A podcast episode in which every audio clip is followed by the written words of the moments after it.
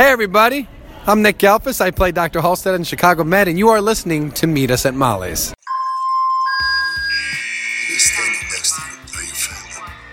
And to me, there's nothing more important. Not gonna be all sunshine and roses, but I can promise it's gonna be a hell of a ride.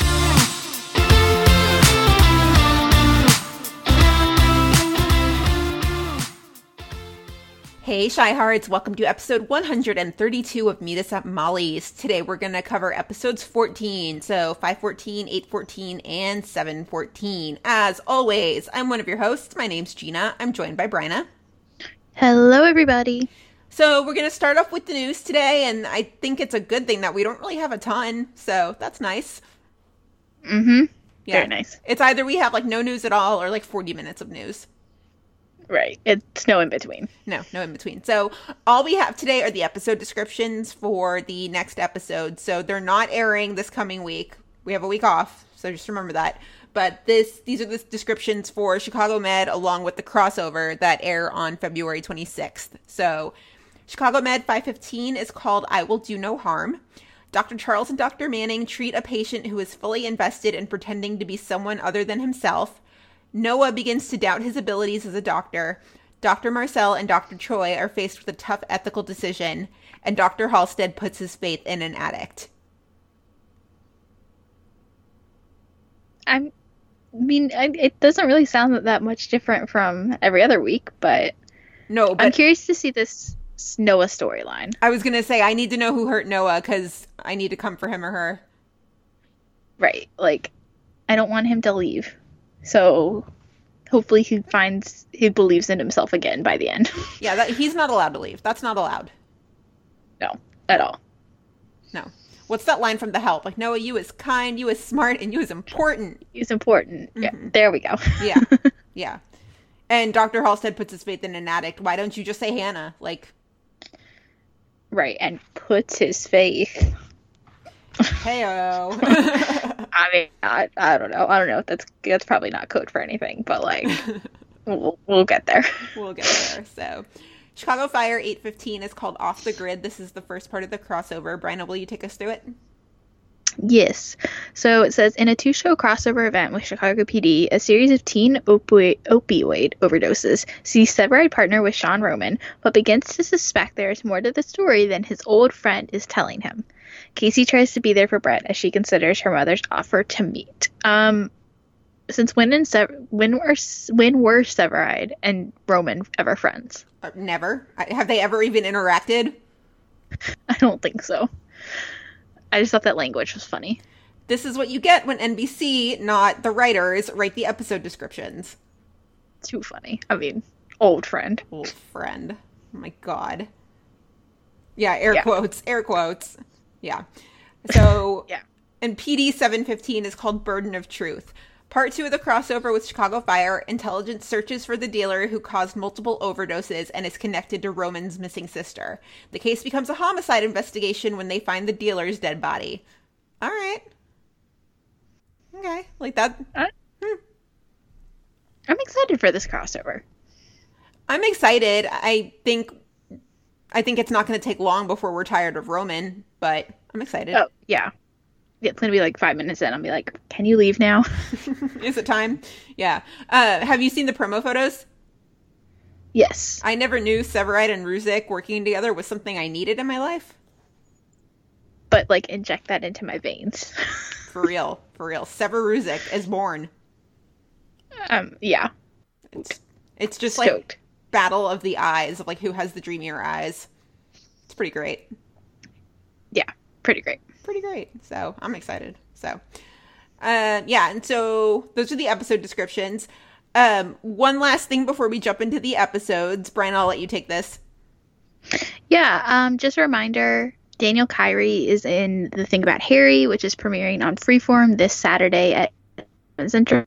And the cinematography is done by Jason Crothers, who we interviewed this summer in episode, I don't remember which episode, but it was back at like the end of June. Um, and it was shot in Chicago. So, and it's really cute. I've seen it. It's really cute. Um, yeah. Go watch. Go watch. Yes. Yay. Support Daniel. Because Daniel's the best. yeah, he doesn't have a big part, but still, go support him. Maybe one day he can teach us about TikTok. For real though. I know. Um, by the way, listeners, you guys came in clutch last week because we got a couple DMs with people who were like, okay, let's explain TikTok. and it actually really helped. So thank you. Yeah, I still don't know if I'll ever use it, but it definitely helped mm, help me know what it was. So I'm tempted, but I know that the minute I sign up, like it's all downhill from here. don't do it. No, no. I just, I feel like simply by virtue of being over 30, I can't. Like, but Yes, you can. I know I can. Lance Bass has one and he's like 40, but it doesn't make sense to me. Not that it doesn't make sense. I just, I think all of my productivity would go down the drain because I'd constantly be like, ooh, I want to dance. Yeah. So, Yeah. Don't know. All right. Without further ado, let's move on into the episode, shall we? Let's do it. All right. So, Chicago Med. There were so many par- moving parts this week too. There was so much happening. It was so hard to outline because there was like a ton of shit happening. Oh, good. It wasn't just me. I felt really bad. I was like, why is this not coming to me as easily as it usually does? No, it was hard. It was weird. And they were like, yeah, yeah, it was hard. Because, like, nobody had, like, a long story. It was all just little short snippets. Yes. Yes, I was just about to say, like, the sections in the outline are not that long, but there's like, feels like 10 of them, even though it's like, I think four, but still. But I'm not complaining. I mean, it keeps you on your toes, and the hour goes by, like, super quick. Yeah, I mean, it made for a good episode. It was just trying to, like, break it down and diagram it essentially. That was hard. Yeah, for sure. For sure. So let's start off with Will and Hannah, because, you know, this is happening. Okay, so we start off, the very first scene of the episode is that Hannah shows up to the safe injection site, and Will is just like, What are you doing here? And she's like, What do you think I'm doing here? Um, is it me or does he already have some hard eyes developing for her? What? Is she already, does he already have what? Hard eyes? Like Oh. heart? Um, yeah, to an extent. But it definitely comes in play by the end. His his savior complex is put into hyperdrive in this episode. Right. I think it's more that than it is the hard eyes. True. True. Okay, so Will basically won't let her go in peace. He feels like he needs to like give her a lecture before she does anything.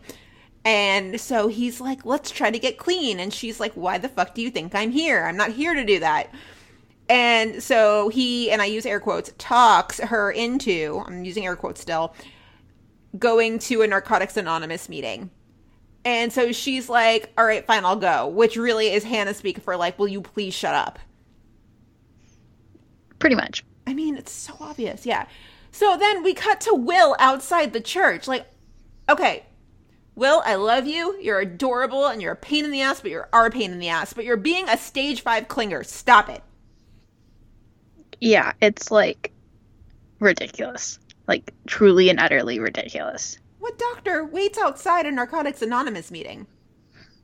Right. I mean, this is literally the savior complex in full force. Like he wants to save her. Yeah, and he's waiting outside the Narcotics Anonymous meeting the same way he was waiting outside for her to finish her surgery. Right. It's ridiculous. And like, okay, something we didn't talk about last week, but I'm curious to know your opinion on it. Is Will in the right? Like, does Will have the right, you think, to. I'm trying to think of the right word, the way the phrase is. Like, not black blackmailing isn't the word I want to, but like, you know what I'm saying? Like, hold her job over her head in order for her to get clean. Like, is that the right thing for him to do? No, not at all. He's he's abusing his position to I mean he's uh, okay, maybe abusing his position's not the right word, but he is using his position as a doctor to basically fulfill this personal agenda of not really avenging, but like almost making up for his initial patient's death. And so he's I think Right. he's he's trying so hard to get her clean and save her that he's using everything he can and that's why he's dangling her job over her head.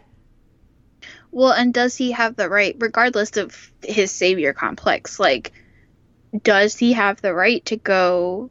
Is it his place? I won't say the right. Is it his place to go to Goodwin in the first place, regardless if, if he hated her? like, is it still his place to go to Goodwin and be like, yo, this is who you hired? I think under normal circumstances it would be.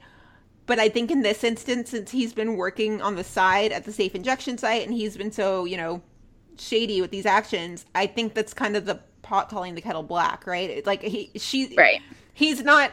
He, he thinks he's coming in on like this high, this high horse to be all righteous and be like, mm, I'm the knight in shining armor, I'm saving the day. But no, he's just as Right. much in the wrong as she is. Right. Yeah. That's what I was thinking. I just, I didn't know, we didn't really talk about that aspect of it last week. So, Yeah, Yeah. he's he's just being very righteous about this. oh my God, it's annoying. It's like getting to the point where I'm just like, dude, can we not? I mean, that's Will. You know, what are you gonna do, right? Yeah, Yeah, I mean, it's the reason we love him, but it's like, it doesn't mean it's less annoying in the episodes too. Like, I appreciate that he has this heart of gold and he does want, like, at the end of the day, he just wants her to be clean and, like, live the life that she's, you know, Mhm. supposed to be living and not waste it. And I appreciate that. But, like, dude, your methods are annoying. Right. I mean, yeah, he's trying to do the right thing here, but also, I mean, he's a doctor, so he should know more than anyone that you can't help somebody who doesn't want to be helped. Oh, 100%. So Yeah. if she has no desire to get clean, he's just setting himself up for heartbreak. Right, he just has blinders on. Yep. Yep. Yeah. So she never shows up outside the church because, I mean, duh. She was definitely just telling you that to shut you up, Will. Come on. Come on. Mhm. So later on in the episode, basically we cut right to the chase, and Will's leaving the safe injection site, which I was surprised. Yeah, I mean, I don't know. I kind of expected him to leave at some point, um, but I have a feeling too he will also go back at some point. Like I'm feeling this isn't over yet. Yeah, same. Because it's never that easy for Will. No. No. Um, there's also the scene where basically he's trying to, or he tells Maggie that he has to basically do something hard or do something he doesn't want to do. And Maggie's like, yeah, well, in my opinion, it's better to just rip the band aid off. Okay, way to pull the pin on the grenade and run, Maggie. Jeez. Right. I mean, in her defense, she doesn't know what she was actually advising, but Right. still. Right, right. So yeah, so Will leaves the safe injection site, and he's but he's only leaving the safe injection site so he can blow the whistle on Hannah and be okay Right. with it. Right, and that's not okay either. No,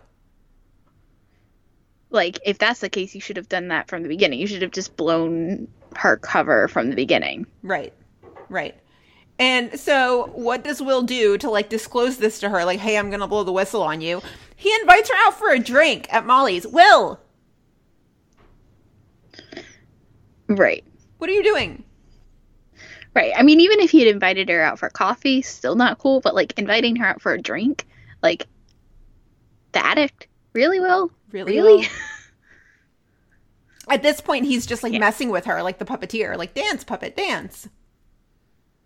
It's so stupid. It's bad. It's really bad. And so basically, he invites her out to the bar where she can't drink because she's an addict, but she's just around all of this alcohol. Totally fine. And he basically is like, surprise, I'm blowing the whistle on you. Blackmail is not your strong suit, Will. But I think the thing that was honestly more confusing to me was that like she ended up agreeing to turn herself in. Like he somehow convinced her that like this is the time to do it. Like what? She did that way too easily, though. Right. So like using him, I don't know. Do you think she's got something up her sleeve? I don't know. It just seemed way too easy. Like it just seemed like especially for someone who in the beginning of the episode was literally like went to all these lengths to avoid going to an NA meeting Mhm. that Will wanted her to go to and is now like, you know what? I'm going to turn myself in and probably get fired for my job and get clean and blah blah blah, blah like all this stuff. Like, huh? Yeah. Yeah, it was it was a little too easy, but she was totally fine. She's like, "I'll turn myself in," and then you know she went on this whole talk about how you know she doesn't want to be alone, and Will was like, "No, I'll do this with you. I'll be here for you." Well, you barely know this girl. What are you doing? Right? And she's like, "You care. You really care." Huh? like what? I mean, I think he cares about her, but I think he cares more about you know basically making up for. I think he cares.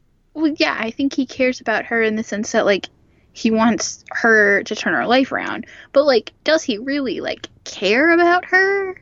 I don't know. Like he doesn't know her. I I mean, I think They've been cares- fighting this whole time. That's yeah, that, but I think that's Will's love language. like, let's be real.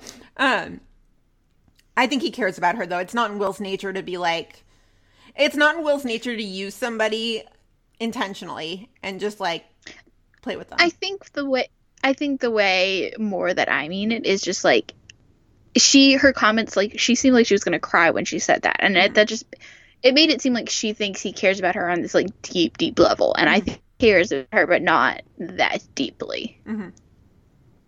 Does that make sense? yeah, yeah. So she was just like she's like you care, you really care, and I was just like.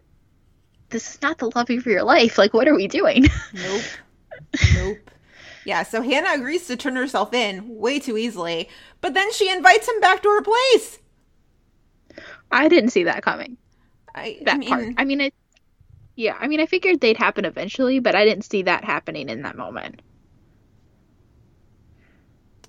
I, I, I have no words. I'm just like, I mean, but we, we, we figured it was headed this direction, but also like that was fast.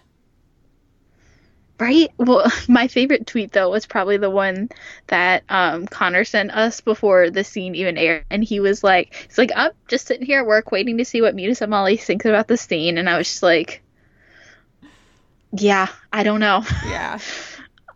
like I said, I, I thought this was coming, but like, yeah, I don't know. I, yeah. I think I just assumed it would be a little further down the line and it would feel more sincere Yeah. and not like so hookupy. Like not so much as like like I figured they were gonna happen, but I figured it was gonna be after they like, bonded a little bit more and like actually like fell for each other. Like mm. this just feels so hookupy yeah. and not what I expected. No, I think they're like if to we're fall comparing it.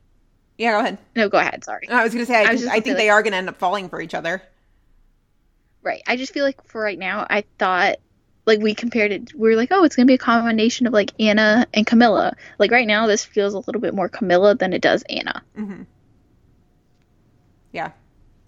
So, Will's just getting himself into all sorts of trouble, which we just call a normal Wednesday. Yeah, pretty much. So, hmm, we'll see. We'll see. So, elsewhere we had Chexton, and this is like the first Chexton story that made me like laugh really hard. It's funny. There's some moments though uh, that not even related to their patient, but like sex toy moments that I was like, what? Right, right. So, we start off with a super awkward moment between them in the elevator because, I mean, whatever. So awkward. so awkward. I can't even. Truth be told, I really barely even remember it. So, refresh my memory. What happens?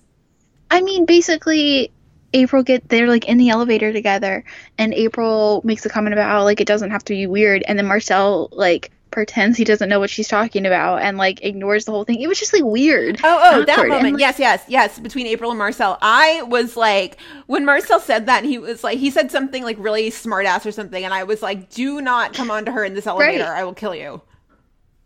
Right, and I was just like, and like we're weeks out at this, months out from the event itself at this point. Like, why are we still having these weird, awkward moments? And April keeps bringing it up. Like, well, I'm gonna my rant for the end. Because she feels guilty. I know, but oh, I'm, I'm gonna save my rant for the end. Okay, Because okay. I have feelings about the end. Okay. So April mentions to Ethan that Emily called and said that they could have Vincent's crib because Vincent's like two now, which what? That's nuts. Um, but also like, don't do that. That that's like a kiss of death in the Chicago universe. Like, did you, did you not see what happened last week? Right. Do not take the crib. It jin- literally jinxes everything. Like, why? They are putting the cart before the horse. Bad. It's so stupid. I, Mm. Yeah, it's bad. it's bad. I mean, yeah. I'm willing to bet that the writers on the three shows don't talk and like mingle that much and so they're probably they probably have no clue of like, hey, you know, we should probably handle this baby story with some, you know, kid gloves since, you know, Burgess just had that happen. Probably. Probably. Yeah. Yeah.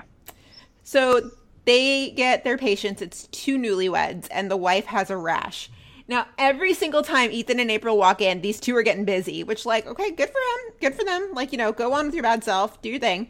Um, April totally catches them having sex. And she relays it to Mo- or Maggie. I almost said Molly. Maggie. And Maggie's like, uh, the ED is like the last place I'd ever want to have sex. Or does April say that? I don't remember, but yeah, they both agree. Yeah. so. So, at, this is the point in the episode where I texted Bryna and I was like, Bryna, we, we we're discussing this tomorrow night. Like, where where in the Chicago universe would you be least like? where in the Chicago universe would you least want to have sex? Um, I'm gonna go with the cage. What do you think? That's funny. Okay, I have like a two part answer. Okay, so on a sanitary level, definitely the ED. Like, uh, uh not happening. That's gross. Uh, on a like everywhere else level, I'd say the for lack the quarters in um at the firehouse, just because like everyone has their beds in there, and like that's just weird. That's just weird. Yeah. So no Stellaride, getting busy in there. Right, Molly's is definitely the place I think I'd most like to, just because like everyone has hot hookups in there. Yeah, that's true. That's true. So I'm trying to think of where else in in the universe that we like wouldn't want to. Um, that random gravel pit where Severide had met sweet little Nathan. the silos. The silos, yeah, hell yeah. No, that's that's funny. That's funny. Hmm, trying to think Yeah. if there's anywhere else, but yeah, I think the cage would be a horrible place.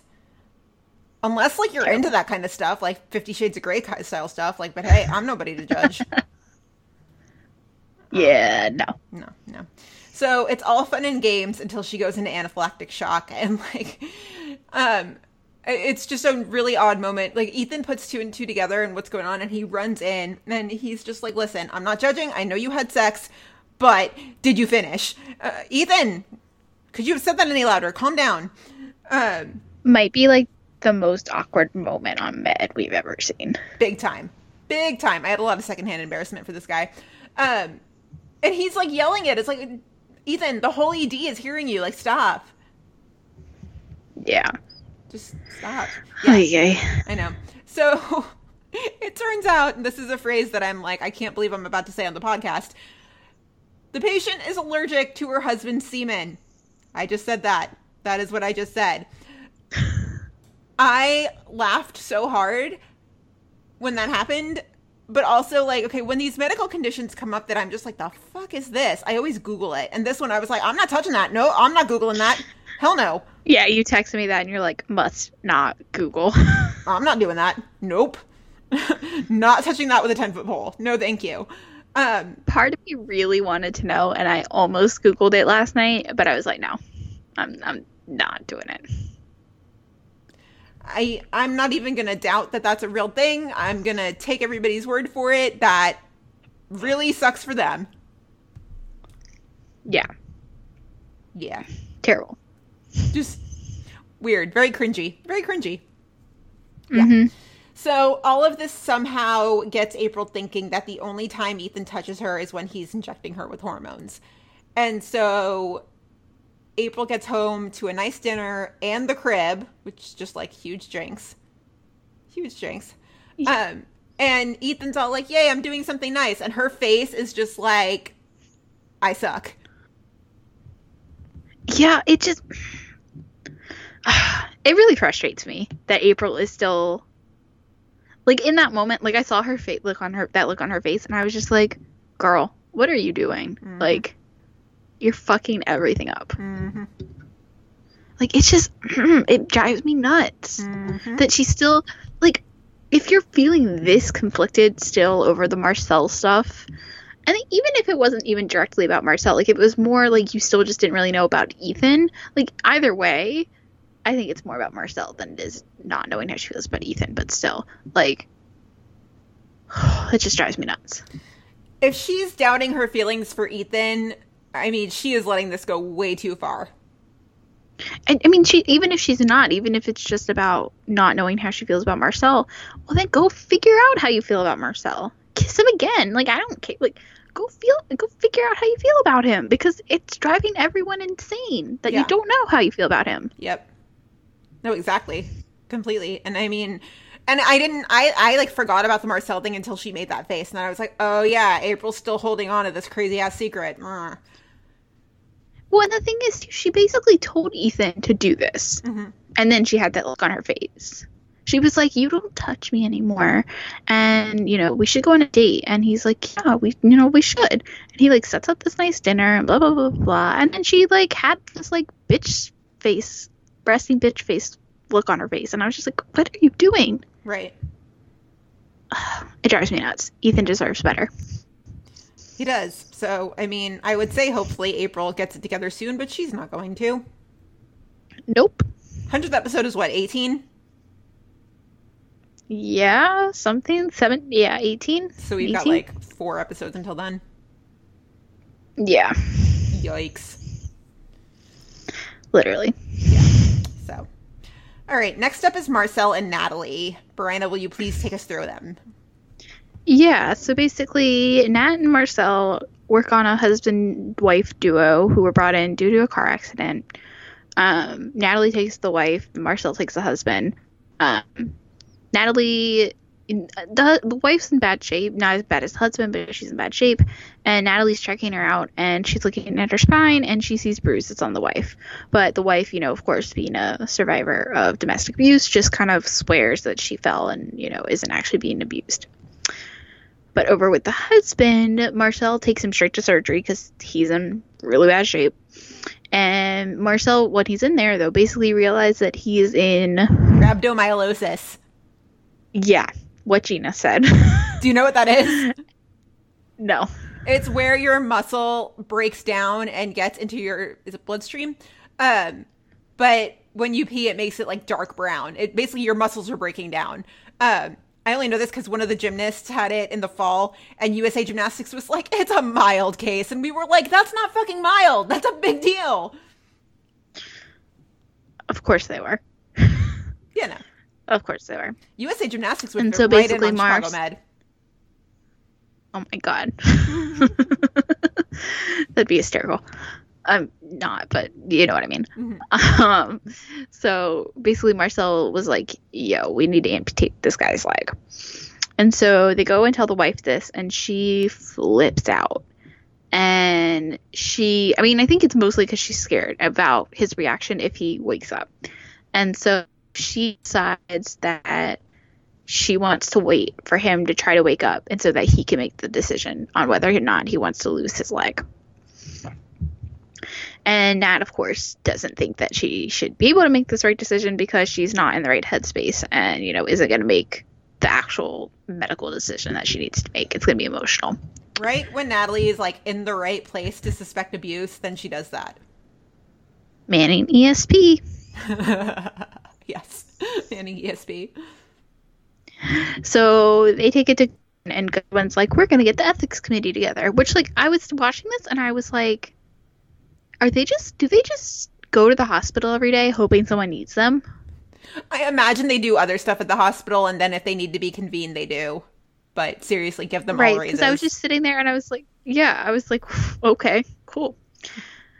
Oh yeah. yeah, I about died when I, like, I was like, wait, Natalie suspects abuse, and we're convening the ethics committee. Like, if this were a drinking game, we'd be drunk off our asses right now. I know. So the ethics committee comes back and basically they decide to make to take away her decision, you know, making they decide to take her away this decision and therefore am- end up amputating the leg. I love And how Marcel is like, so we're taking away her deci- like we're taking away an abused woman's right to choose because she's been abused. Right. Because Marcel always spitting that wisdom. He like he he spins all of Natalie's bullshit in a way that you're just like, that is pretty fucked up. Right. Finally someone who can handle Man- Natalie's bullshit and actually spin it into something smart and comprehensive. Mm-hmm. So the surgery seems to go well, and you know he's still on the monitors and everything, but so far so good. Um, but Natalie leaves the room for a hot second, is talking to Sharon, and the wife turns off the ventilator, so he dies anyway.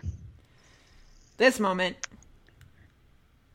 Yeah, and they end up taking her to jail because, duh, she killed somebody. Um, but like Marcel's really mad, and he and Natalie are having this conversation in the lounge, and he's like, you know, basically that was my plan. You know, essentially that was my plan the whole time. Is like, if she's got to make the decision and she let him just kind of hopefully wake up, he still probably would have died anyway, and she wouldn't feel this guilt. And he just basically tells her, he's like, you know, a victim of abuse is being hauled off to jail. In my opinion, that's a lousy outcome. So I didn't Which, like, catch all the details he of has the scene. Yeah, yeah. So I I didn't really catch all the details of the scene. So is he basically telling her that you know if you had just let her make the decision, he would have died anyways? No, he's saying that like if you had let her make the decision and her decision was to let him wake up and make the decision for himself, he was in such bad shape he probably would have died anyways before he would have woken up. And so mm. that if he therefore died on his own, she wouldn't feel the guilt about the whole thing. Got it. Got it.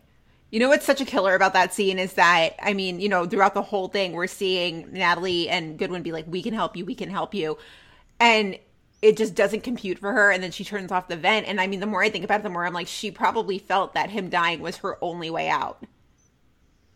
Yeah, That's Yeah. awful. That's sad. it's terrible. Um, but I will say, going off the Marcel and Natalie aspect of it, I really like that Marcel is able to like challenge Natalie, and like we said, doesn't put up with her bullshit, and like is going is pretty successful in like their sparring so far. Like I really have enjoyed seeing someone nat- put Natalie in her place. Yeah, I feel like we're in the phase still where we're seeing him challenge her, but she hasn't really changed her actions as a result of it yet. I'm hoping that we're going to see that pretty soon. No, but it's still a breath of fresh air seeing like she thinks about it, right? She hasn't necessarily made the change yet, but she's like, "Oh." She like hesitates and Right. he'll he'll be like, "Yeah, like you know, he said he was like, you know, a victim of abuse is being hauled off to jail and in my opinion that's allows the outcome." And she hesitated. She's like she processed it. She was like, "Oh. Yeah." Mm-hmm. And then she like still desperately didn't change anything, but still. And so I like seeing that part of it. Yeah, it's nice that somebody's finally getting through to her. Yeah. Yeah. So we also had Elsa and Lanik. Um, and Dr. Charles. This is kind of like a threefer. Um, Bryna, will you take us through this one? Yeah. So we start off with Elsa and Lanik. Also, hi Nate. Hey, Nate. Um, Hi. and so they get a patient, and the patient's a young boy who's in a vegetative state. Um, he comes in not having anything really to do with his vegetative state, but more because he got a pressure ulcer, or basically a bed sore. Um, and so, and it's infected, and so they treat him for that. Um, and so Lanik takes him out and basically chastises the parents and is like, I'm going to go read you the manual or the pamphlet, not the manual, but still. He was kind of a dick about it. Yeah, Lanik, not the nicest in this episode. No, he was really like, he was kind of talking down to them. He's like, it should never get this bad. Okay, well, they're doing the best they can, Lanik. Calm down. Yeah. And so Elsa stays back in the room though, and she notices that his leg stays up while she's like tending to him. And then she like tests it on the other leg and she's like, hmm. So she goes and grabs Dr. Charles, and as it turns out, he's in a catatonic state. And so Lanik, again, because Lanik is terrible in this episode, um, is basically a total sore loser about everything. And so he's like, you know what? If you want it, Dr. Charles, it's yours. He's off my service, so take it. He really is a sore loser. Yeah. And so basically, they take him off the ventilator because Dr. Charles is like, if he's catatonic, he should be able to breathe on his own. And that goes great. So, yay. so now they realize that it's not really something like the vegetative state. So they need to figure out what's going on. And as I found out, I didn't realize this, but basically, catatonia is like the immobility induced by severe mental shock. So basically, like you can become catatonic from like emotional trauma. So Dr. Charles is like, hmm, let's see if we can figure this out. And so Xavier, that's the little boy, his stepdad Alvin is a cop who's been working on the DEA, task force and is like very entrenched in the Chicago Police Department. Is basically what we found out. Mm-hmm. So Elsa decides that she is going to go behind everyone's back and call up CPD to try to get dirt on him. Which, like, Elsa. I mean, everybody Why? does it at Med. Everybody does it. Yeah, but not when that person's not the patient. I feel like people don't do it if it's not the patient. Eh, I mean, nothing surprises me at Med anymore. I mean, yeah. And so, I mean, it's Elsa even said, she's like, Alvin's not the patient. It's not like I violated any HIPAA rights. Um, I laughed out loud at that. Like, it, you're the only one in Med history, if that's true, Elsa, because everybody violates HIPAA rights at least like five times an episode. Yeah. And so basically, I mean, like I said, Alvin's like very entrenched in the CPD. And so, like, at one point, he was his last case, like, there was an active threat against him. And so he moved out while that was happening and then ended up moving back into the house like a week before Xavier became catatonic. So Dr. Charles starts putting two and two together and thinks that, like, Xavier, even though he was only 10, realized the pressure that Alvin was under and like that he was bringing his work home with him and he was stressed out too because obviously he loves Alvin and doesn't want anything to happen to him. So that's essentially what made Xavier catatonic. And so Alvin pulls Dr. Charles aside and basically says that like Dr. Charles was right about all this. And he says he's like, you know, if I can protect my son just by stepping aside, then that's what I'm going to do. And so in the end, Xavier wakes up and it's like this very emotional moment. And like I literally almost cried. Like Alvin says at one point because he's like standing outside the room, like across the hall, and Alvin's like, "That's my boy," and I was just like, all the tears. That yeah, that was that was a Um, moment. This guy felt so bad, but he like he like yeah. It was sad that he felt that he had to leave, but also, you know, he wanted them to be okay. Right. Yeah. But yeah, that's pretty much it. I mean, this was a pretty entertaining episode. Yeah. I really like this episode. Yeah, it was good. It was good. So, any other notes about Med? Mm, nope. I think that's it. I'm always really curious though, like moving into next week. And this doesn't really have anything to do with the storylines. Like when Med isn't the part of the crossover, like I guess even past that, like how they handle the fact that like this big thing is happening on Fire and PD, and then there's just Med, like owned by over by its lonesome. Just Med. Yeah, Yeah. We got a double dose of Will this week, so that was cool. it was. Yeah, it was exciting. Mm-hmm. That was nice. So, okay, moving into Fire. This was a really good episode of Fire. Like, really, really good. So, Yes, I was very excited. lots of things going on. To sum it up, basically, like, protect Blake Gallo at all costs. Protect Gallo at all costs. And really, that's about it, right? Pretty much. Moving into PD. No, I'm just kidding. Um, so we had a lot of stuff going on here. We're going to start off with Cruz. So, oh, Joe, sweet Joe. So Cruz is freaking out about wedding planning. Like he's so stressed out, which like I feel bad for him, but also like, man, Chloe's really involving him in this. I thought the bride usually handles like all of it. Yeah, I'm surprised he's this involved in it, but good for him. Yeah. So he was freaking out because apparently there's like 27 different flavors of cake. And all I'm saying is that if these two do not have cake pops at their wedding, I swear. Like, Right? Like, I, they're doing something wrong. avenge the cake pops. This it's it's probably a one Chicago death I will never get over. Too funny. Yeah. So he's freaking out about the cake. He's just freaking out in general. And Stella goes around the corner, and Severide is just chilling in his little bubble. He's just like, "Hmm, whatever. He can't find his wallet, so he's freaking out a little bit about that. And so Stella's like, hello, like, step up, please. You're the best man. And Kelly's like, all right, fine. I'm planning the bachelor party. Like, cool, whatever. Um, so he starts planning and he gets all the details together, which, like, um, a Kelly Severide bachelor party? Oh, shit. Okay, so who from One Chicago would you want to plan your bachelorette party? Okay, I thought about this. And my answer is Stella. Oh, 100%. Stella. Same. Yes, because she'll listen to you, but also she'll make sure it's like really, really fun. Right. Yeah. No, if it's not Stella, what are you doing with your life? Exactly, exactly. And so Your bachelorette party will be no fun. I think the only other person I might trust is Platt. Because like Platt's got like a fun side to her. I feel like the only other person I would trust would be Maggie. Yes. Oh my god. Yes. Or like a Stella Maggie hybrid. That'd be amazing. Mm-hmm. Or April. I would trust April too. I'm mad at April right now, so Yeah, I know. I know. No, but it, that But was a no-brainer. I was like Stella, like hands down Stella. She's fun. yeah, the Stella Maggie, the Stella Maggie combo. I'm here for that. That's a that's a badass bachelorette party. Yeah. Yeah. Yeah.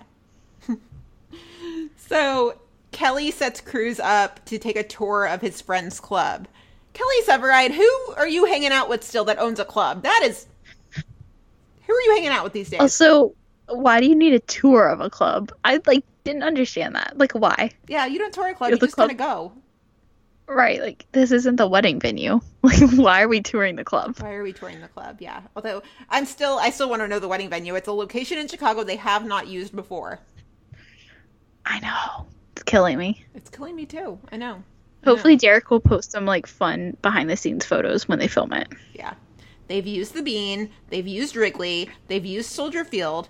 They haven't used the big museum yet. Which one? Wait, the art museum?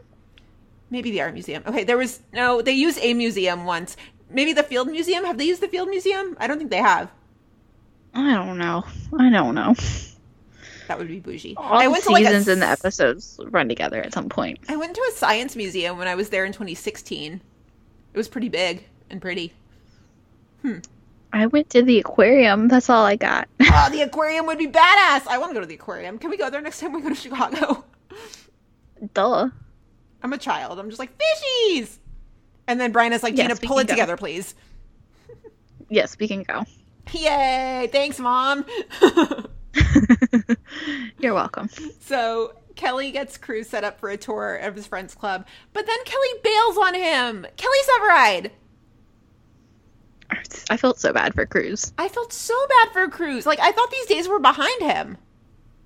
I know, and like, Severide even says he's like, I was saving the world. Like, you know, Cruz understands, and it's like, dude, still, But it's You couldn't have called. Yeah, you like couldn't have called him back. right, right. It's Cruz. He understands, but also he's kind of hurt by it. He's just never going to tell you that.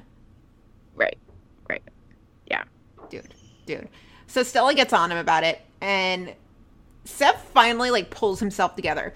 So towards the end, Severide talks to Cruz at Molly's, and you know Cruz is freaking out because the stress is getting to him, and Cruz is just like rambling, and he's like, "What if this is a mistake? What if getting married just ruins everything between us? It could be a disaster." And Severide goes, "Then don't get married." Which like, ghost of season one, season two, Severide, is that you? Go away.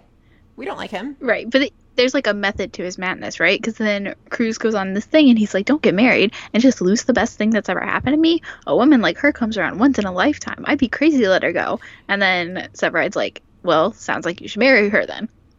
That's a very Kelly Severide way to give advice. The most Severide thing ever. pretty Severide, yeah. So, I, I mean, these two are going to be a good duo when the wedding rolls around. I'm so excited. I love their relationship. Yeah. Oh no, I'm so excited. I yeah, but it had better go off without a hitch. I know. We don't need anything happening. No, whatever location they pick, I hope is like fire retardant and like cannot catch fire in any way, shape, or form. Right, just put a big bubble around it. Mm-hmm. Yeah, yeah.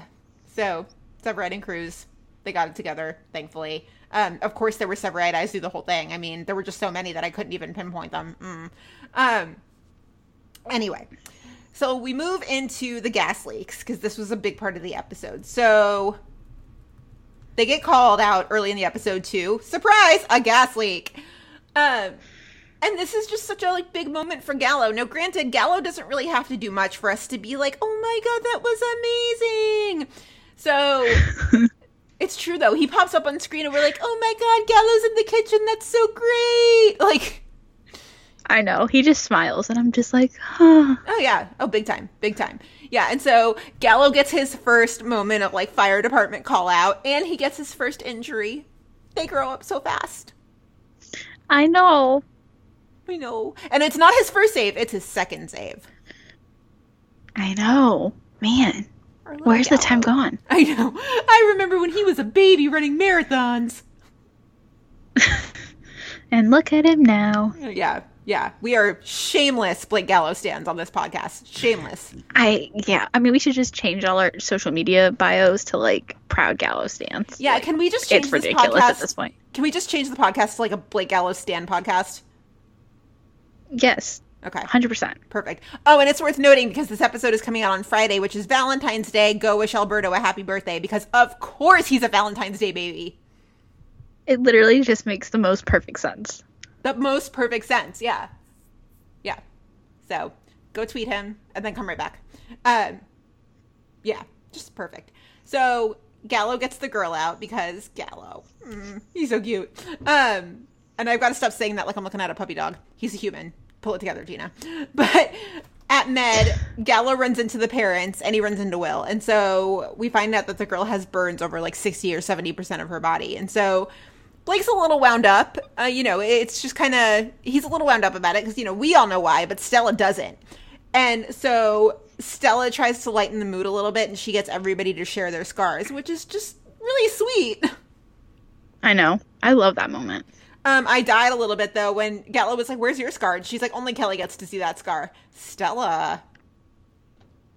I also really love knowing that um because somebody asked Derek if the one if Tony's scars were real and they are, which is just kind of cool behind the scenes facts. Yeah, yeah, behind his ear. Which yeah, yeah.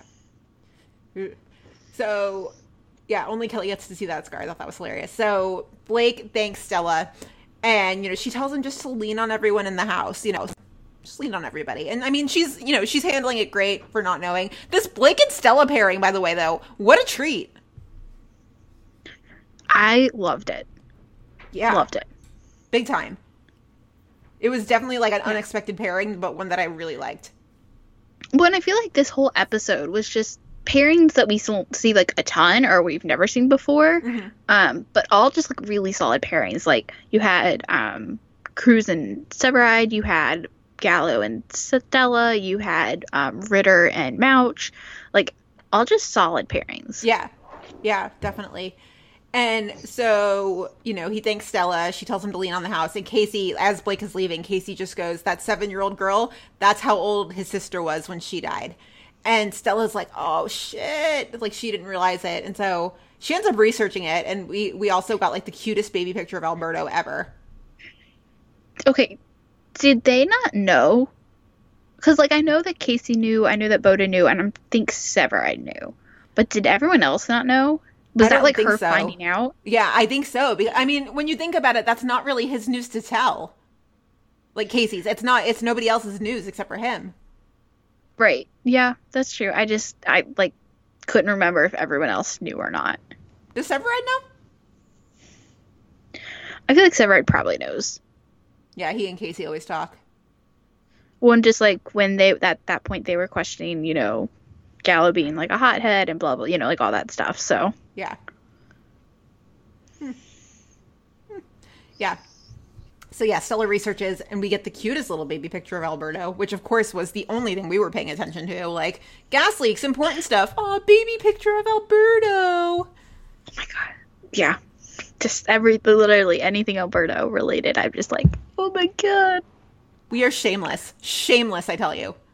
I don't even care anymore. I don't care either. Yes, like I'm out in the open about my love for Alberto. I mm-hmm, don't care mm-hmm. On this podcast, we love and protect Blake Gallo. At all costs. At all costs. Yes, at all costs. So we get another gas leak in the same neighborhood, hours apart, and there's a gas tech there, and he can't really tell what caused the leak. And this is the one in the like the hair salon, right? Yes. Okay, so I gotta like talk about this like crafty editing on the promo because we again we always know that NBC edits the promo, NBC does the episode descriptions. We we know all of these things, so it's kind of out of the writer's hands. They totally edited it together to make it look like Casey was gonna get stuck in there when it exploded. And like after eight years of this stuff, I fall for it every damn time. I was like that it didn't explode, and I was like editing. Fuck. Yeah, we're close, but eight years later, and Yeah. I fall for it every damn time. So they basically realize that like something's wrong, and of course that's when our people from 51 they go from firefighters to detectives, which like yes please let's do this. Cannot wait. yeah, always the best. It is the best. And like I, I don't even mind it. I'm like I realize they're firefighters and they shouldn't be doing this, but also like it's pretty much the best. Yeah. Yeah. Yeah. It is the true crossover. Yeah. So they think it's not just related to their neighborhood and they start reaching out to other districts and they start to establish a pattern. And so Gallo goes to the hospital to talk to the mom. He lets her know that it wasn't her fault and he buys her a blanket. Just like the one his sister used to love and use for comfort. Like, oh my god. Can you like stop being so cute for a second, Gallo? Jeez. But actually, though, He bought her a blanket like his sister. Hmm. oh my god. Something else I like too is when he goes to the hospital to talk to the parents, you can totally tell that like he is a mini Casey in training. Like you can tell that Casey's training is rubbing off on him now. And like even some of his mannerisms, I was like, wow, this is a total Casey move. I love it though. Like, Same. I love it. Same. Yeah. Love it. I like that we've got a little Casey Jr. running around. Yeah. But in the best way. Like, not in Casey's sometimes terrible qualities. Yeah. No, in the best way, for sure. So Casey, Severide, and Boden, they go to the gas plant, and this is when Severide stands Cruz up, because, like, Severide, really? Really?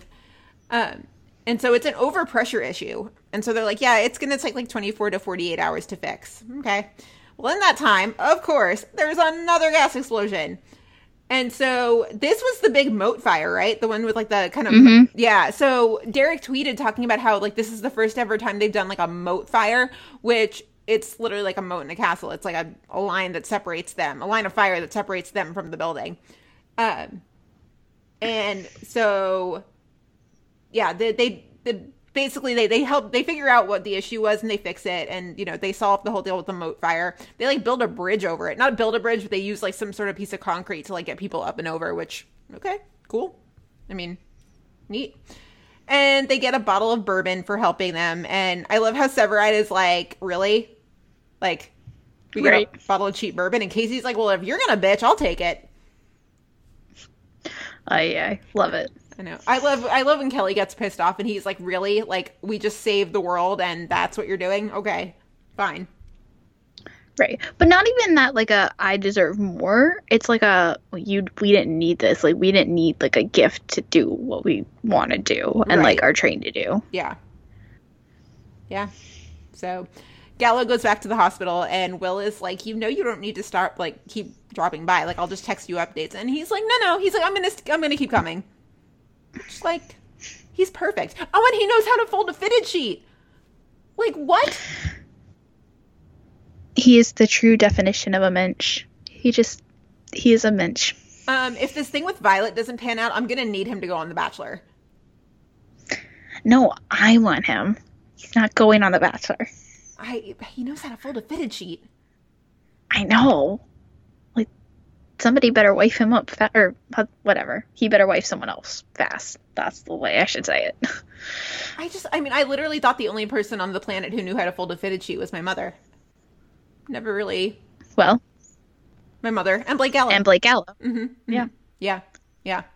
Like if I'm Gallo and I have like an online dating profile, that's going in my profile. It's like knows how to fold a fitted sheet. Right. That just needs to be the bio right there. Yeah. Yeah. So like when they were debating, I'm like, hmm, Gallo's kind of a hothead. The debate should have been over at like, yeah, but he knows how to fold a fitted sheet. Oh, done. He's hired. Yeah, the best. Just, I mean, it's a rare thing. It's a pretty rare trait. I know. I always just get really annoyed and like crumple them up, and I'm like, whatever, screw it. Yeah, I don't care. Yeah, yeah. So, moral of the story is Gallo's perfect. You know. Oh, and of Yeah. course he's got and the little. protect him at all costs. The, he's got the whole Fitbit contest going with Violet. Like, of course, the only reason they have it is to be competitive with each other. Love it. Love it. Ship them. Yeah, Just yeah. just I'm all about anything Blake. Yep. He's Pretty perfect. much. He's perfect. So, we also had Engine, and this was funny. This was really This was funny. really funny. Brandon, will you take us through this? Yeah. So basically, Clarence, um, one of the engine guys that we kind of see but never actually spent time with, um, goes home with a fever. And so Boden's like, hey, Mouch, you should ride engine for the day. And Mouch is like, yeah, sure, why not? apparently Mouch was on Engine for the first five years of his career. Didn't know that, but Didn't know that either. fun fact. Mhm. So, as it turns out, Clarence has worse than a fever. He has mono, so he's gonna be out for a little bit. And apparently, Engine has some big evaluation the next day. So Mouch is like, you know what? I can help you guys out. But then, so I guess Herrmann gives him some like handbook thing or whatever, you know, with all the like rules and regulations. And Mouch starts freaking out because everything is different from when he was last on Engine. so he goes to Ritter and is like, dude, help me out, please. And Ritter, of course, agrees because, you know, Mouch is the person. Mouch, he owes his career to Mouch, so, like, duh. Mhm. And Ritter helps him out, and it still doesn't do Mouch any good. Like, so much so that Mouch basically has to resort to a cheat card in his pants. That was amazing. just- I think my favorite moment though is like when Ritter is like sitting here like going through all the rules or whatever. And he like, you know, he's like, You're only on page two, like we gotta keep going or whatever. Like he I forget what the exact advice was, but Ritter like spews it out and Mouch is like, I told you that, didn't I? And Ritter's like, Yeah, you did. Oh yeah, from the crossover in last season. Yeah, yeah. Yeah, I yeah, love yeah, that. yeah. Something about a civilian. I don't remember exactly the wording, but like Ritter spits it out, and Mouch is like, "Oh yeah, I told I told you that." He's like, "Uh huh." So perfect. Um, yeah. And basically, though, as it turns out, they didn't even have the evaluation. All the Chief Walker guy wanted to do was drop off the vehicle registration, and Herrmann's like, "Ha, funny, right?" Like, Oops. um, and so Mouch though like gets back at Herrmann and takes some extra money out from Molly's as like overtime pay, and then gives Ritter a hundred bucks, and Ritter's like, cool. "Cool, There's a lot of good Ritter gifts that come out of this one. yeah." Oh my God, Ritter was amazing in this episode too. Yeah, pretty great. Um, when he was giving Mouch crap about the hose, that was hilarious. Um, when he basically like when he found out that Mouch was cheating and he was like, "Give me the card," and like went like through that part of like the truck to get him. Oh my God, that was so amazing. funny. Amazing, so funny. Yeah, it's just ugh, we're so blessed with Ritter too. Like Chicago fired the new class, So man. I know, amazing. Yep. But yeah, that's the engine storyline. So we also had Brett, um, and this Brett storyline's ramping up to be something really interesting. And so, um, will you also take us through Brett? Yeah, so basically, an adoption intermediary that Brett has been ignoring via email ends up showing up to the firehouse and delivers a note from Sylvie or from her birth mother. And so Brett takes it to Casey and is like, I don't know what to do. And then she's like, I need you to trash it for me. So, of course, he takes it, but spoiler alert, he does not, in fact, trash it. Saw that coming from a mile away. Yeah, I know. So obvious. And so then Brett later goes up to him and is like, Hey, do you still have my letter? And he's like, Yeah, I do. And she's like, I told you to trash it. Why didn't you trash it? Blah blah blah blah. blah. And then like makes her makes him do it in front of her. And so he does. He throws it in the garbage. But then of course this is still weighing on Brett's mind. And so she calls her parents, um, and just, you know, wants to hear their voices. But like ultimately that whole thing helps her realize that like her parents are still her parents and like meeting whether she wants to meet her or not or like read the letter at least like anything having to do with her birth mother doesn't change the fact that like her parents are her parents so she shows up to casey and asks for the letter back because she's like i know you didn't really trash it i know you went back and like got it out of the trash when i wasn't looking and so he gives it to her and she's like will you stay with me while i open it and he's like yeah of course and so she opens it though, and it's not an actual letter, it's just a name and an address. But yeah, Did you think there was a kiss coming when she rolled up to his house? no. No. I mean, it felt like a very like romantic scene, like you know, showing up to his house, whatever. Like it felt very reminiscent of Brett showing up to Antonio's house in whatever season that was. Yeah. Um, but I didn't think about it necessarily in this moment. That I I, knew it wasn't gonna happen. Yeah. I know it's coming soon though. Like it's it's so obvious that it's coming. So, I mean, what do you think of the fact that she's going to Casey with this and she's not going to Stella and Foster? I don't know. I feel like I don't know. I feel like Casey's gonna tell it. Not that Stella and Foster won't, but like maybe she thinks Casey's gonna tell it to her straight. Like I don't. I don't know. I don't know why she's going to him. Do you feel like this is forced at all? What they're like forced? Um, no. I mean, I see why people would think that if that's how they feel, Mhm. but like.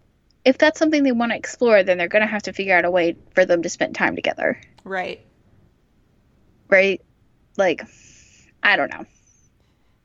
To To me, it doesn't feel forced, but I can see why people say that it feels forced. Mm-hmm.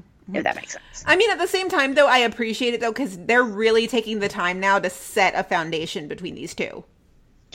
Right, and I at least agree. At least now, it's like actually they're doing something that's not just them kind of giving each other flirty looks, right? Mhm, right. Like I was annoyed when it was just kind of like, ooh, like flirty look here, flirty work there. Like we don't have feelings, but we don't want to say anything. Like that stuff was annoying, and I was Yeah. over that. But like now, there's actually like content that has nothing to do with them having a romantic relationship to each other, and I actually really enjoy it. So I appreciate this slow burn. I did not appreciate the other slow burn. Let's be real though, if they had kissed, you know, with the the, the non slow burn, I don't think we would have been mad. I mean, no, but like still. Right, right. So, hmm. all right. Any other notes about fire? No, I like this episode. It was written by um, Neil McCormick, and it was his first produced episode ever of television, a first So produced cool. script. Yay! Congrats, Neil. Yeah, Come on the pod. We don't bite. Yeah, yes, please, Please. come. please, please. Yeah.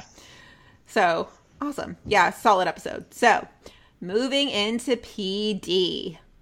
Our girl Rojas finally got to shine. It's about damn time. It was good. She crushed it. I really liked this episode. Same, same. I really liked it. Yeah. So we start off, and Kim is coming home from the hospital with Ruzek by her side, and like, she does not look good. No, No. And so, you know, Ruzek's trying to talk normally and she's like, You don't have to do that and pretend like nothing's changed. And so she just tells Ruzek that she needs some space.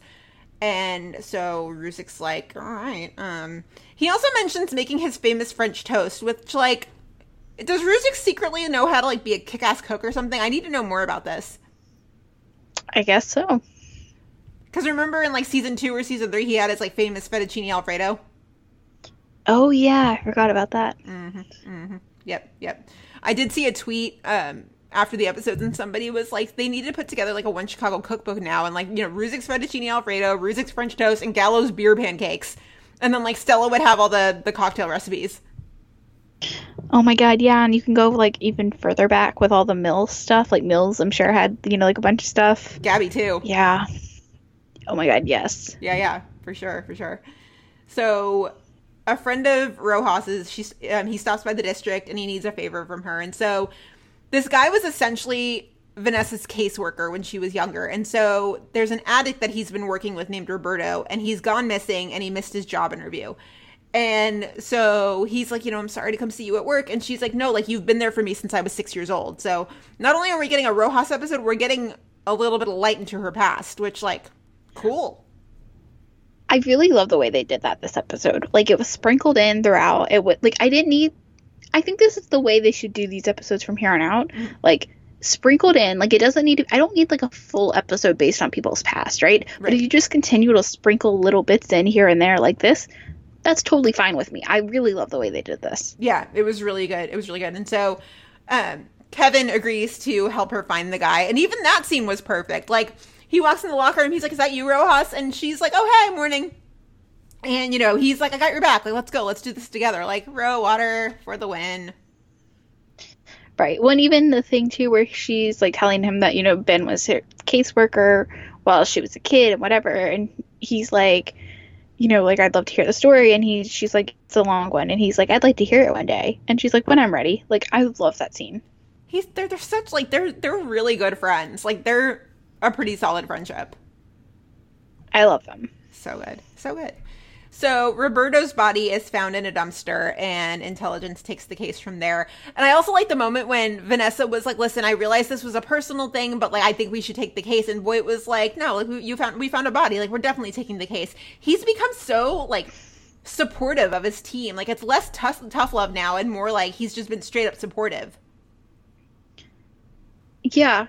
which like but like in a way though he's supportive enough to where he's like still gonna bend the rules for them and like break the law and all that stuff which like eh, i don't know if i really agree with all that stuff but it's Voight so like i'm not gonna you know i can't get mad about it but still Right, right. And so, um, basically, Rojas and the Upsteads they roll up to this abandoned church where Roberto got jammed up the week prior. I about died when I saw a tweet that was like Upstead and their daughter Rojas. I was like, that's hysterical and adorable, and I love it. well and it's like you think about the picture that Lisseth Instagram yesterday Oh my god, it's like so cute. in context of that well in the context of that tweet yeah, like daughter Rojas taking a selfie with her mom and dad like I usually hate that whole concept of calling celebrities mom and dad, but in this instance, I think it's adorable. Yeah, no, I do too. But yeah, So you're not wrong. Dare I call Rojas the captain of the Upstead ship? Oh, 100%. Mm-hmm. Yeah, she's ship captain. Well, yeah, and I mean, she's the one that pointed it out to Haley in the first place. So, yes, 100%. I still think those two had girl talk, and Vanessa was the first one to know out of any of us. See, we disagree on that part, but still, she definitely still, I mean, she still was essentially the first one to know. We just disagree on that part. Yep, yep. Vanessa is captain of the SS Upstead. Mhm. So they meet one of Roberto's friends named Sammy, who basically tells them that Roberto was upset about the guy following him in the blue pickup truck. Did you get like 911 Lone Star flashbacks with the blue pickup truck? No, but I will now. Again, another show we're watching, whatever. So Sammy thinks that it's CIA, and so security camera confirms they were followed by a blue pickup truck, which was owned by a Joe Mason. So the Upsteads go to Mason's house, they chase after him. Jay like not really slide tackles him, but like clips him by the ankles or something. I don't know. Um, and of course the guy's like, I didn't do anything, and Jay's like, Where's the fire then? Like, what are you doing? Whatever.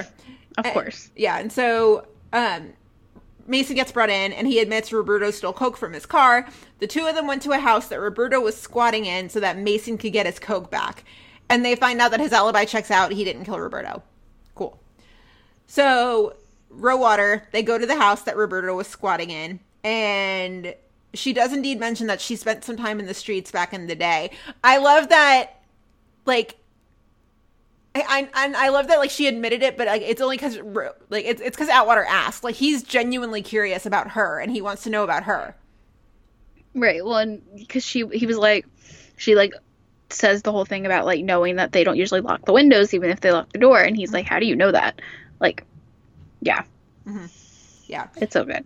So they find a ton of blood, and so they know that Roberto was obviously killed there. They also find a book that had Sammy's name in it. So basically, Sammy lied about knowing where Roberto was staying. So they go back to the church to find Sammy. They don't find him, but they do find a pair of bloody sneakers. Shit. So they can't find him anywhere. They go talk to his caseworker. She says that he thinks the government's trying to poison him so he won't take his pills. And so they track Sammy down to this field house. And we've got to talk about this kid who plays Sammy, okay? So this kid who plays Sammy, his name's Luke Slattery, and he is so good in this role. He killed it. Totally killed it. I mean, I feel like a lot of the supporting cast in like the, the last week or so on all the shows, right across the board, like the patients, the minor characters on the PD, like, you know, the cases, like the victims of the cases on, you know, all that, they've just crushed it in the past week or so. Because the casting offices kill it. Mm-hmm. Mm-hmm. Yeah. So this kid absolutely crushed it. And so they track Sammy down. He freaks out and he runs onto a public bus and pulls out a knife. And so Rojas talks him down and she is so good with him. Like, so good. She doesn't patronize him. She doesn't talk down to him. She just talks to him like this is normal. And Well- get. Go ahead. And that's like another information about her past. She was like, you know, I was like squatting with this woman who like had, you know, something similar, like a mental disorder similar to him. And so she like has experience with that. Again, another tidbit about her past, like just effortlessly thrown in there. Like I love it. Yep. Yep. So good. So, um, Brandon, will you take it from here? Yeah. So basically, they take him back to the district, and Sammy's like, the reason that I had the bloody sneakers is because I was in a room reading, or in a different room at reading at Roberto's when he heard a guy who pretended who pretends to be a social worker come in, and then the next thing he knows that the guy was stabbing Roberto. Is this the scene when um it's Rojas and Haley and Rojas is like, "Damn Haley, like you have a phone." Yeah, as a way to trick or not the not the trick Sammy, but like fake him out so he thinks that they're not being recorded. Yes, but yes. That was cute though. And she was Uh, like, "I think Rojas enjoyed that." Right. And so Jay comes in though and basically says that someone, like at that moment, is trying to cash a check in Roberto's name. And so the security cam footage matches Sammy's description of the guy, and they put two and two together and basically figure out that this guy's the guy who killed Sammy or Roberto. And his name is Eduardo Salazar, and the FBI has been looking for him for a long time. So like, of course. Someone call OA and Maggie. Right. Yeah. Or the kids at o- Most Wanted, whose names I don't know yet. and so basically, Salazar hangs around the homeless looking for the right physical match so that he can kill them and then steal their identity. like you do. Right. Like one does. Mm-hmm. So Sammy thinks Eduardo is coming for him because he saw Sammy when he ran out of the house. And then Rojas has to tell him that they have to take Sammy to the hospital because, like, legally that's what they have to do. And Sammy does not want to go. He, because, you know, he thinks the government's coming after him. Mm-hmm. So intelligence then goes and is like, they end up finding the house where Salazar's girlfriend is, so they go after her. And she doesn't really say much, but they do end up finding a text from Salazar on her phone that basically just says like chasing more Roberto paper. So like stealing everything Roberto had, which is not a lot, but still. So Rojas goes to see Sammy at the hospital and tries to get more information out of him. Um, and he just keeps going on about how like they're trying to poison him, and Rojas is like, "Well, I'll test the pills, and if they come back clean, like you'll promise to take them." And he agrees because he trusts Rojas. And she also gives him a phone in case they need it or he needs it. So Voight and Ruzek have this talk. They're like, I forget where they were going, but they were going to check out something. And they have a talk, and Ruzek's like, you know, Kim's doing okay. I'm just trying to give her her space. And Voight's like, well, how are you doing? And he's like, you know, I don't think I've really processed it. You know, like I spent all this time trying to wrap my head around having a kid, and then now I'm trying to wrap my head around not having a kid. I Which, go ahead. yeah, I, I was gonna say, like, uh, yeah, has to be tough. Like, I get it. Yeah, and I mean, I, I I feel for Adam. I mean, of course, my heart breaks for Kim. I feel for Adam too because the whole thing here is that like he's feeling some sort of way too, but you know, he wasn't the one who was pregnant, and so. I mean, I, there's got to be some pressure there that like he's not almost. He probably feels like he's like not allowed to be upset about it. Right, which I was really glad they included this scene. Like, I would have been glad if they had just done the Kim stuff, but I was really glad they included this scene because I think it's important. Well, and I'm just glad Voight finally asked because there were certain points of this episode where I was just like, why is nobody asking how Kim's doing? Why is nobody like texting her, calling her? Like, she's alone with her thoughts. Because it's PD. I know. Because it's. I mean, yeah. But like there Um, were, but I yeah, mean, no, I'm, there were a lot of Upton and Rojas scenes in this episode, which were fantastic, by the way. But also, like you know, women usually band together. How are they going about their job, not like thinking about Kim and wondering how she's doing? yeah, it's a good point. Um, but yeah, so we got that, and then they end up finding Salazar and like shooting him, but not killing him. Um, but Rojas gets bad news though that Sammy took off from the hospital. So Rojas go back to the church. Oh, Rojas and Upton go back to the church, and Alex, who's the veteran they met earlier, um, basically says like Sammy has a gun now. So Sammy turned on the phone Rojas gave him at one point, so now they know where he is. They can track him. Um, and they end up finding Sammy, but when he hears the sirens outside, he starts shooting in the place they're at and like runs out. So Rojas tracks him down to this convenience store, and she sees Sammy at one point reaching into his pocket and thinks he's going to pull out the gun and shoot her, so she shoots him first. But when Upton comes in and like searches for the gun, she can't find it. I didn't realize that this was probably her first officer involved shooting. Yeah, because she's like brand new. But like you forget that she's brand new because she's so good. Right. Well, and she's been around at this point. I'm like, oh yeah, okay, whatever. But I felt so bad Yeah. for her though. When like when Voight was talking to her, I was like, oh, that's a stress cry if I've ever seen one. yeah, and so Sammy is stabilized. He's in the ICU, but he's stabilized. And Voight tells Rojas that they found the gun. Okay, I had this like moment for a second. Is Voight lying here? I think he is. I think he is. Um, Okay, I'm not. or crazy. I think because I, I couldn't catch like exactly what he said, so I think he's either lying or he because when when she left and Haley had said something and he responded, they both had this look of like, oh okay. So I I couldn't tell if he had said that you know I, I had patrol check the alley again. I guess they got lucky. Um, meaning like yeah, Yeah, he lied. he. Yeah, I think that's what he said, and so yeah, I think he totally lied just to like calm her nerves. But you're like, okay, so then what are the consequences? If he lied and they don't find a gun, like, that's, I mean, like, I, I'm on Rojas's side, but, like, isn't that not a thing you're supposed to, because obviously you're not supposed to shoot someone who's not armed. This is the whole Antonio Voight situation from whatever season that was on the roof. I've blocked All over memory. again. Yeah, But you know what I'm saying? Like, this is essentially that. Voight just lied. And, like, like, you know what? I don't know. I'm just, like, you know what I'm trying to say here, though? Like, Yeah, this yeah. should be more serious if he actually lied and they didn't find the gun. which like then it comes down to like what what is standard procedure for them like if i because i i feel like rojas had enough suspicion to you know think that he had a gun you know she was told that he had a gun and then he reached into his pocket Right, but that doesn't do anything if they didn't find a gun on him. Or if they didn't find the gun. Mhm. Like, I agree with you, but if they didn't still find the gun, like, Upton saw the gun at first, too. So we know Rojas wasn't lying that at one point he did have a gun. yeah But if he then, if the gun isn't found, she's still guilty. She still shot an unarmed man. remember that time roman killed a guy and voight made it go away I, I was literally just about to bring that up. Mm-hmm. This is like the Roman situation all over again. yeah yeah Yeah. But like, so I don't know. I just feel like they kind of brushed this under the thing and made it seem like, oh yeah, it's fine, whatever, you know. Like, I get why she did what she had to do, and I'm not blaming her. I mm-hmm. just feel like, based on past precedent, this should have consequences. If Voight is actually lying and there is no gun, i mean he, but he, I have a feeling we're never going to talk about this again. So like, he doesn't actually lie though all he says is like oh i had patrol check the alley like i guess they got lucky at face value that's like okay cool no, I- but he lied because he, she asked like, did they find the gun? And he's like, yeah, we found the gun.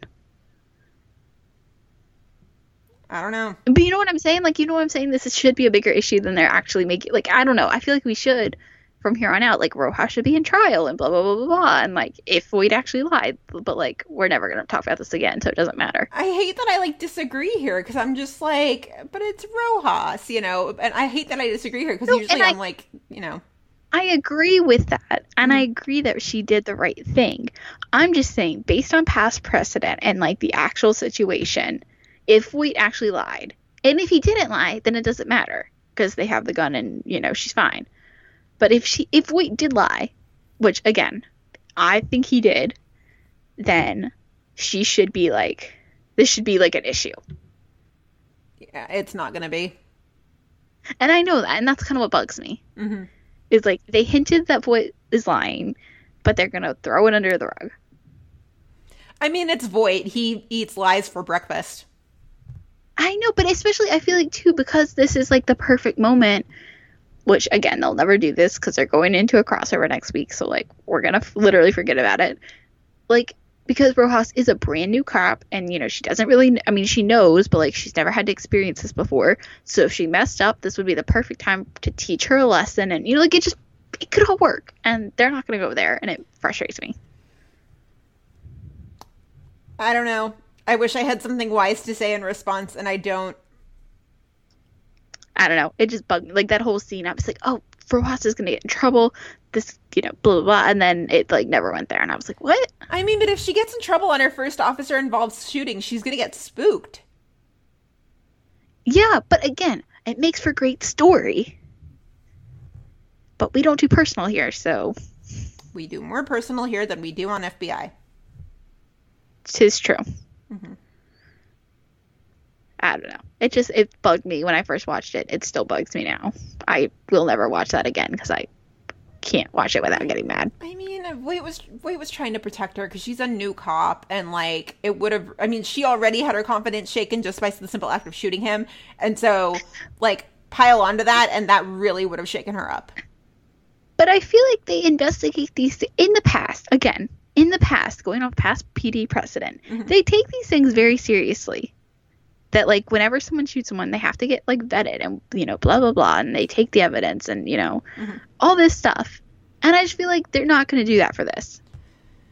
I got nothing. I'm Again. sorry. I know, I know. I just my own like frustration, but still.